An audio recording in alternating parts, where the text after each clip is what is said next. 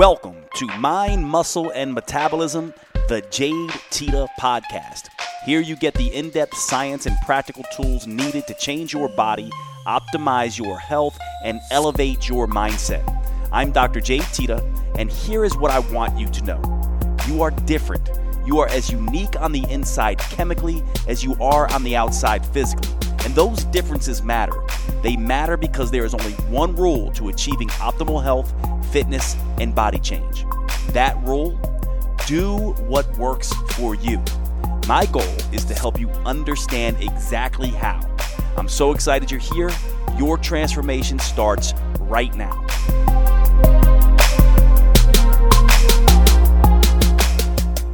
Okay, welcome to the podcast, everybody. Today we are going to be talking about constipation, and you might get a little giggle out of that and say, Why are we covering constipation? Well, it is a hugely important topic, and in this podcast, I'm going to be covering an awful lot about the digestive tract, aka the gut. Uh, because, as we often talk about in this podcast, metabolism, the command and control center of the metabolism is the brain but the five star general of the metabolism is the gut.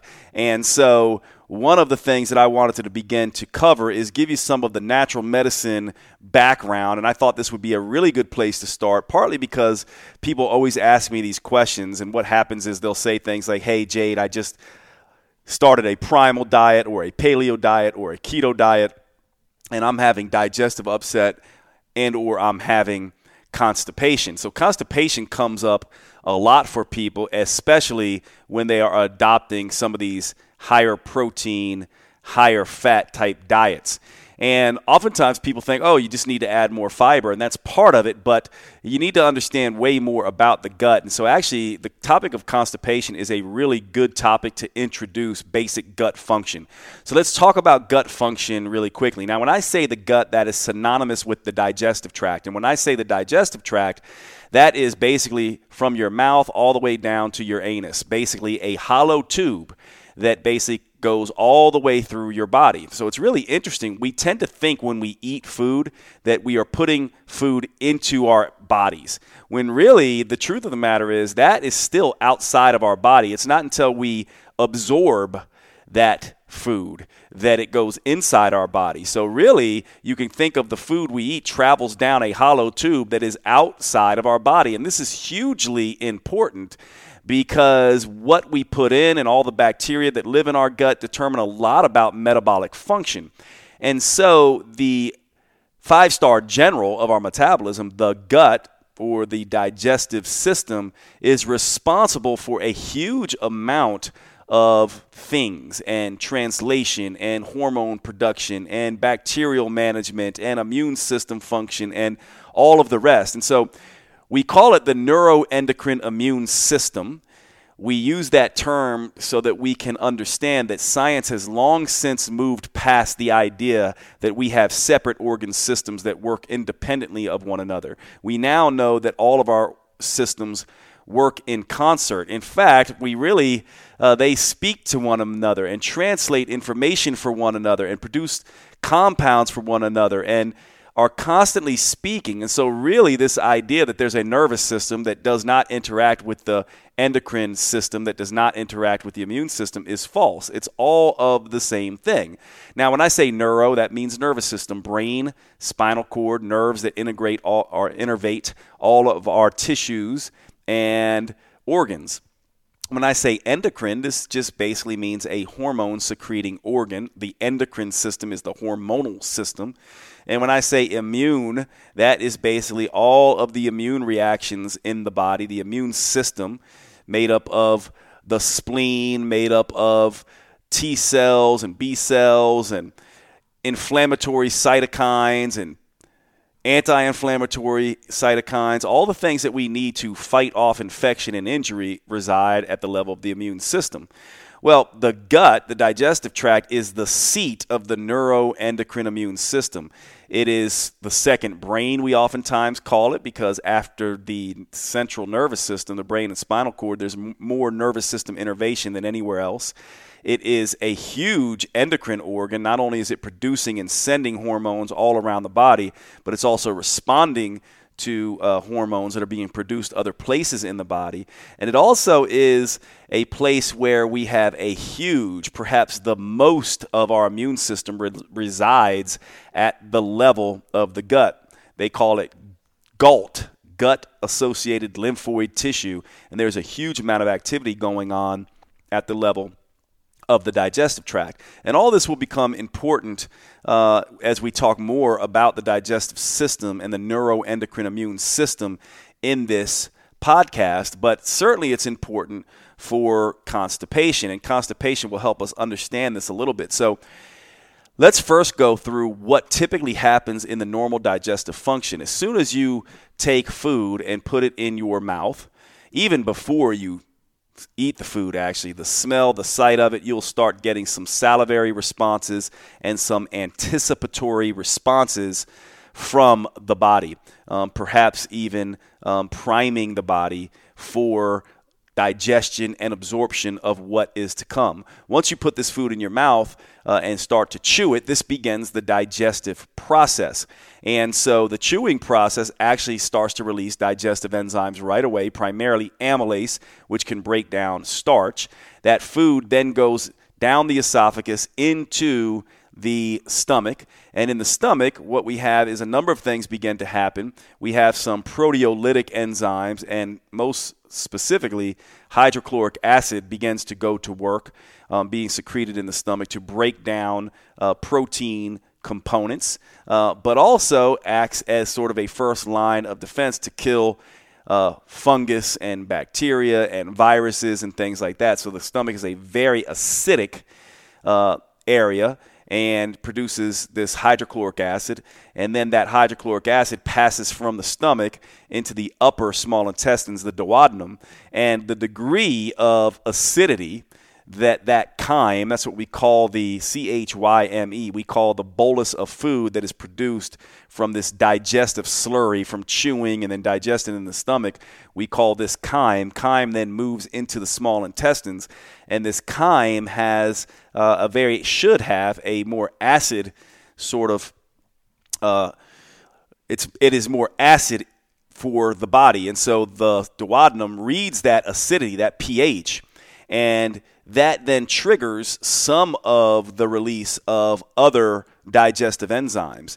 Uh, for example, if you ate fat, you might begin to secrete some bile. If you ate a lot of protein and carbohydrates, you'll begin to release other digestive enzymes from the, that come from the pancreas, things like uh, amylase, which digests starch, protease, which digests protein, including chymotrypsin and trypsin, which break down protein, lipase, which breaks down fat. And all of these basically start to go to work on this liquid, slurry chyme of food to begin breaking it down. Starch gets broken down into uh, saccharides, monodisaccharides, saccharides. Fat gets broken down into fatty acids.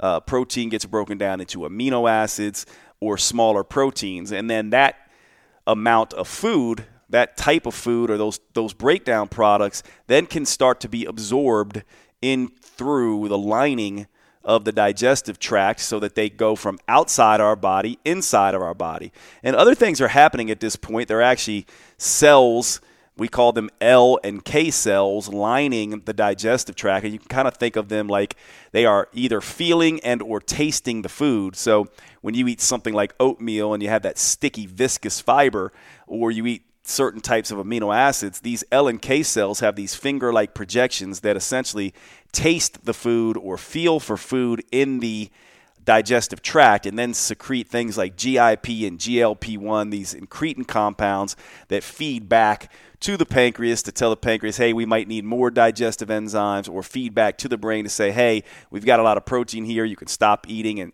send a lot of signals around the body. If all goes well, this stuff gets digested very nicely, and uh, we can get great absorption of our food. And then as we get down into the small, the small, the lower small intestine and the colon, the any undigested food begins to uh, go and interact with bacteria that are normally further down in the digestive tract. And these bacteria can use some of these calories and food for their own growth. Leaving less for our body, which would be a good thing. They make us more inefficient at metabolism. You can imagine them being like an annoying friend that steals a french fry off your plate. This is why having the right bacteria can actually aid us in our weight loss efforts uh, because they can have a profound effect in decreasing the amount of calories we absorb because some of these bacteria will use them first. Also, these bacteria will begin to secrete healthy compounds and potentially unhealthy compounds. But if we stick to the healthy version here, sometimes they will make vitamins, uh, one and different compounds that help the lining of the digestive tract. Butyrate bu- being one of them, uh, that these bacteria can create butyrate, which is a fuel for the digestive tract lining. Uh, the lining of the digestive tract. We call these the enterocytes, the cells that line the digestive system. And then, if all goes as planned, the nervous system is working throughout this whole time, creating what we call peristalsis, which is this nice rhythmic snake like movement that sort of pushes food along, down, and out. And then we go to the bathroom, and that is the end of the situation or the end of the process, rather. Now, one thing I'll say here, by the way, because this is so funny, it still comes up sometimes. People say, "Oh, if you take vitamins and minerals and things like that, they're just you're just peeing them out, and so you you don't actually get any benefit." One thing you need to know is that while the anus is directly connected to the mouth, and there is a tube that goes from mouth to anus, there is no tube that goes from mouth to urethra, meaning that you don't, if you're peeing something out, it had to have gotten absorbed. It got absorbed into your body and was metabolized. You don't have a direct connection from your mouth to your urethra and your urine. And so if you hear someone say, oh, that's just making expensive urine and you're not even absorbing it or anything like that, that is actually not the case because that means it was metabolized. So you are doing something with it if you're beginning to pee something out. So if as you can see, there's this coordinated process that goes on. By the way, when you taste something uh, like coffee or bitter or greens, um, bitter compounds. One of the things that that does is some of those can stimulate peristalsis. Remember, you look at food, you eat food, you not only stimulate all the digestive secretions and all this endocrine function, but you also stimulate peristalsis right from the beginning. This is why uh, coffee can help people uh, have bowel movements. A lot of times people will eat uh, or drink bitter compounds and end up having a bowel movement a short time after. And this is because these bitter compounds stimulate this peristalsis or pushing food down the alimentary canal or the digestive system or the, the gut. And so this is really important, all this neuroendocrine immune function. Now, the immune system is at play here, obviously, because if you're eating food, you're also eating bacteria, viruses, and funguses, and, th- and molds, and things like that. And so the immune system is very hyper vigilant at this point. So, one of the things you may be curious to know is that if you don't eat food, if you fast, you can raise cortisol levels, which is a hormone that helps the suppress immune function. It's anti-inflammatory, and also cortisol helps to burn some fat acutely. If there's chronic high levels of cortisol, that can actually help you store fat. But acute uh, levels of cortisol, as are released in exercise and short duration fasting can be beneficial for fat burning and also are beneficial for uh, creating an anti inflammatory response in the body. Cortisol, that's why prednisone, which is, you know, sort of the uh, a corticosteroid that you, your doctor might give you, these are anti inflammatory. Uh, one of the things that you'll see is that if you fast, cortisol levels will go up to help you break down fat and protein for fuel since you didn't eat it. But if you eat, you also will release cortisol because it's being released as an anti-inflammatory in that in that sense. So you know, every time you eat, you'll release a little bit of cortisol. So just thought some people would be interested in that as well. And every time you don't eat, you'll uh, release a little bit of cortisol. And obviously, this podcast, I like to give you some advanced understanding of, of, of hormones. And this is because when you do eat, cortisol is being released as an anti inflammatory to sort of help uh, mitigate some of the negative consequences of some of these foreign compounds coming into the body. And if you don't eat, cortisol is being released to help get fuel off of your body, fat and protein, because you didn't eat anything. And this is usually not a problem at all. It's normal, it's beneficial in this regard. Cortisol doesn't usually become a problem unless it is high for long periods of time chronically. Quick break, want to tell you about a resource you are definitely going to want to check out. I know not all of you are metabolic experts, you're not scientists, you're not biochemists, you don't necessarily know about hormones and endocrinology. So I created a free program for you, Metabolism School, to help you understand this stuff in more detail. If you would like the free course, you can go to drjade.com slash metabolism dash school. drjade.com slash metabolism dash school. Get the free metabolism school resource. It'll teach you everything you need to know in depth and really get you caught up on the science. Thanks so much, guys. Back to the podcast. And so now you have an understanding of what's going on. So, how do we deal with constipation in this? Well, a lot of times people say, well, just eat fiber. What would fiber do? Well, fiber creates, uh, a lot of times people think it creates bulk, almost like this sandpaper effect that sort of grabs hold of things and pushes things along.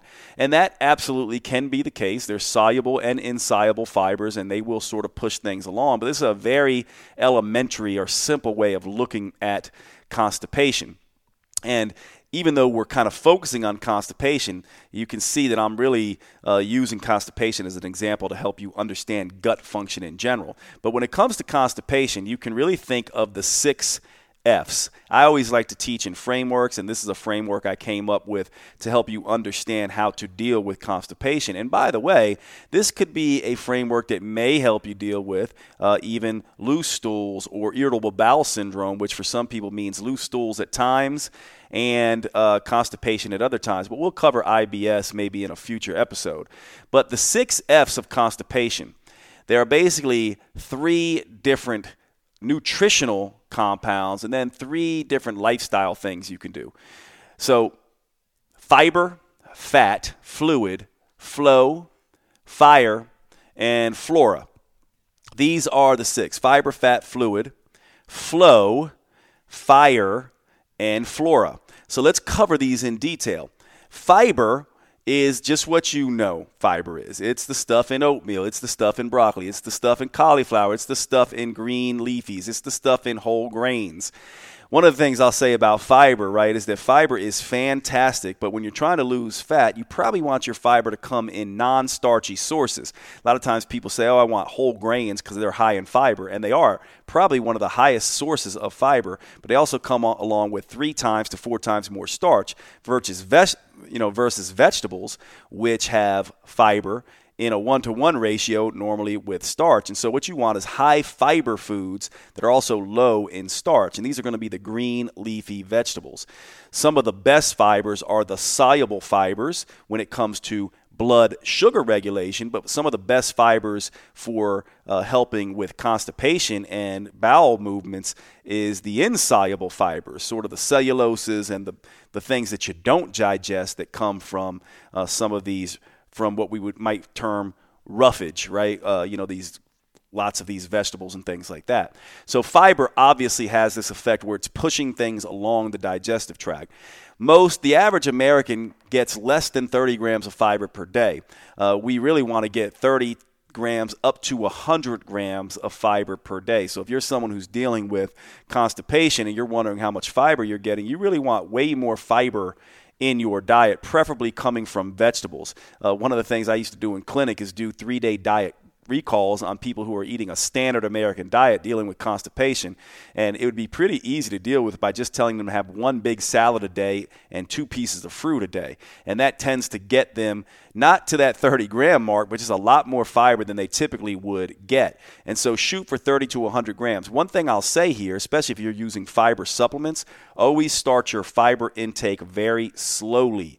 Start slowly. One of the things you need to know about fiber is that fiber can either bind you up if it comes along without water, or it can really aid uh, constipation if it comes along with water. And so when you think fiber, think water. And when you think fiber, think starting slowly. If you start too fast, if you guys all try to eat 100 grams of fiber a day starting tomorrow, you're going to have some serious digestive upset. And you're going to be like, I can't believe Jade told me to do this. This is miserable. Fiber can cause a lot of gas and bloating if it's added in too fast. So add it in more slowly. By the way, if you're someone who does get a lot of gas and bloating with fiber, that probably tells you you have some uh, gut dysbiosis issues, meaning uh, you are having uh, the wrong types and perhaps bad types of probiotics, uh, you know, in your body, bacteria in your body, or maybe you have a sensitivity to uh, certain fiber types, which some people uh, can. We call these FODMAPs, uh, and I won't go into that uh, right now. But yes, some people can have some issues with fiber, but fiber is a big one.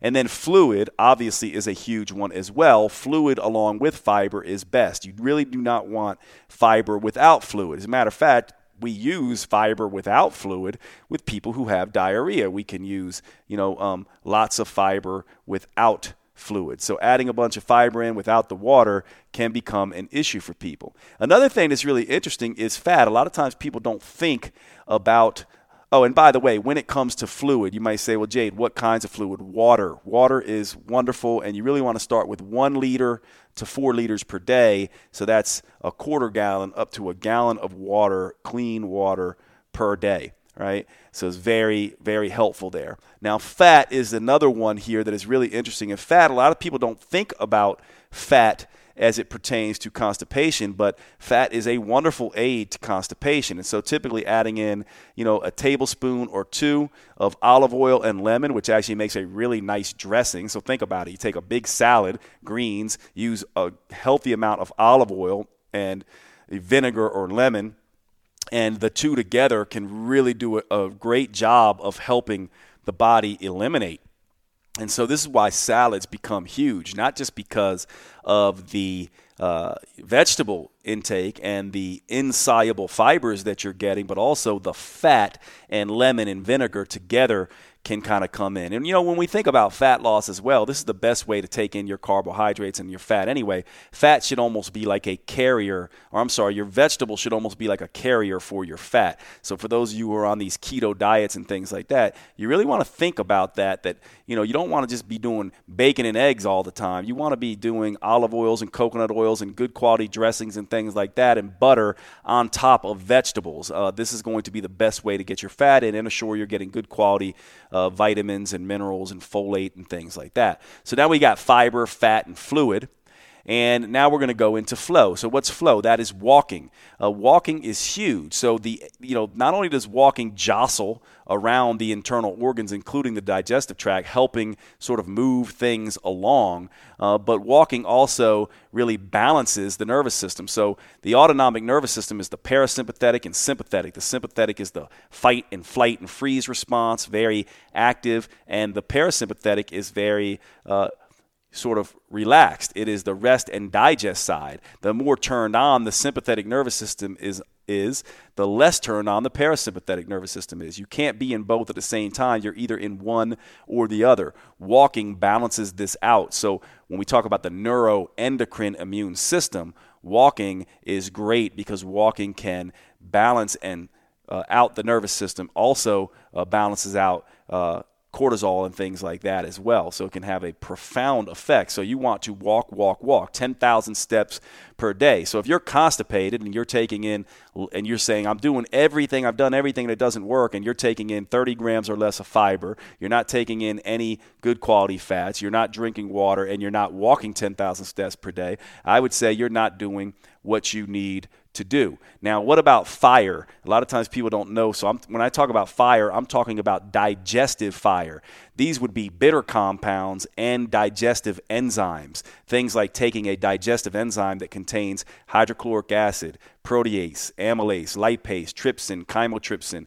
All of these things can be highly beneficial. One of the reasons why you may be dealing with constipation and gas and bloating and all that kind of stuff is because you are not digesting your food appropriately. And remember, I told you that chyme needs a proper pH, a acidic pH for it to stimulate all the things that come next. And so this is a very stepwise process. Starts in the mouth, goes in the stomach, release hydrochloric acid, get the acidic pH, goes into the duodenum, stimulates peristalsis and all these pancreatic enzymes. So if you are not able to do this, if you're not if you have low HCl production or low pancreatic enzyme secretion, you will potentially end up sh- shutting down peristalsis and ending up with uh, a uh, digestive system that is very sluggish. And so, adding a digestive enzyme in, adding also things like bitter compounds, green leafy vegetables, coffees, things like that can be huge here. And then finally is flora, the good quality uh, bacteria in our digestive tract do an awful lot to help our digestive tract not just balance the nervous system to keep this peristalsis going, but to, to secrete uh, the mu- mucus uh, formation and uh, making sure we're getting uh, the system responding appropriately the nervous system, the endocrine system, and the immune system in the digestive tract so that the body can eliminate. And so, what would I recommend there? Well, this is something we'll talk again and again about on this podcast, but it's a very complex topic. The science is all very new, and so there's not much we can say in terms of types all we can say right now is that a good idea is to do your best to get in fermented food. So those of you who are like who like sauerkraut or kombucha or yogurts or things like that, you want to make sure you get those things in. Blue cheese is actually one that uh, recently there were some studies showing that blue cheese uh, can have positive benefits because of its bacteria. So cheeses are not necessarily a bad thing. Sometimes we think some people say they might cause constipation, but we want things that are getting good quality bacteria into our system. Uh, those will be very, very helpful here. And so those are the six F's fiber, fat, fluid, flow, fire, and flora. And by the way, flora is pretty easily now because you can go to any health food store and get a good quality digestive enzyme, or I'm sorry, a good quality probiotic. Now, when it comes to probiotics, you really want one that has a lot, billions and billions of, of live organisms organisms in there. And you also want one that is diverse. So the ones that I like currently over the counter is uh, homeostatic soil organisms, HSOs. Uh, a company by, called Garden of Life has a very good product that does that. But the truth of the matter is, you just want to make sure you're getting these things in. And when you look at the label, the more that you see, the more different species uh, that you see on the label.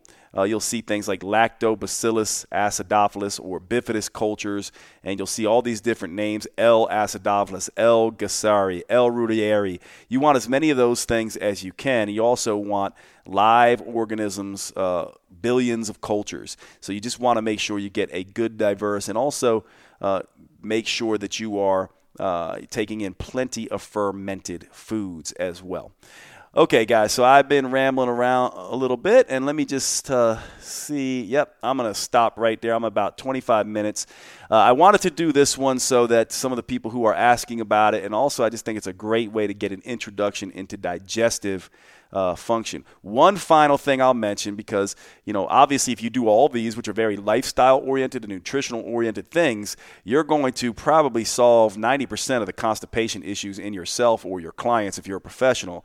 Uh, but on occasion, there are two other things that are very common. One uh, is iron. Iron supplementation, especially in women with anemia, can cause constipation, and uh, so you want might want to be looking at do these people or are you supplementing with iron if you have anemia and could that be causing the constipation? Then the other thing is two very easy things that can help. Well actually i'll give you three. If you're going to use natural compounds first before you go to the laxatives and that includes the harsh herbals and things like that there's three that can be really easy for you to potentially use. Magnesium is wonderful so uh, magnesium comes in different forms: magnesium glycinate or glycinate, magnesium citrate, magnesium malate. By the way, whenever you see or hear a mineral and then you hear uh, something like aspartate or citrate or something like that, these are just organic acids. They call them chelates. Chelate is, I believe, the Greek word for claw.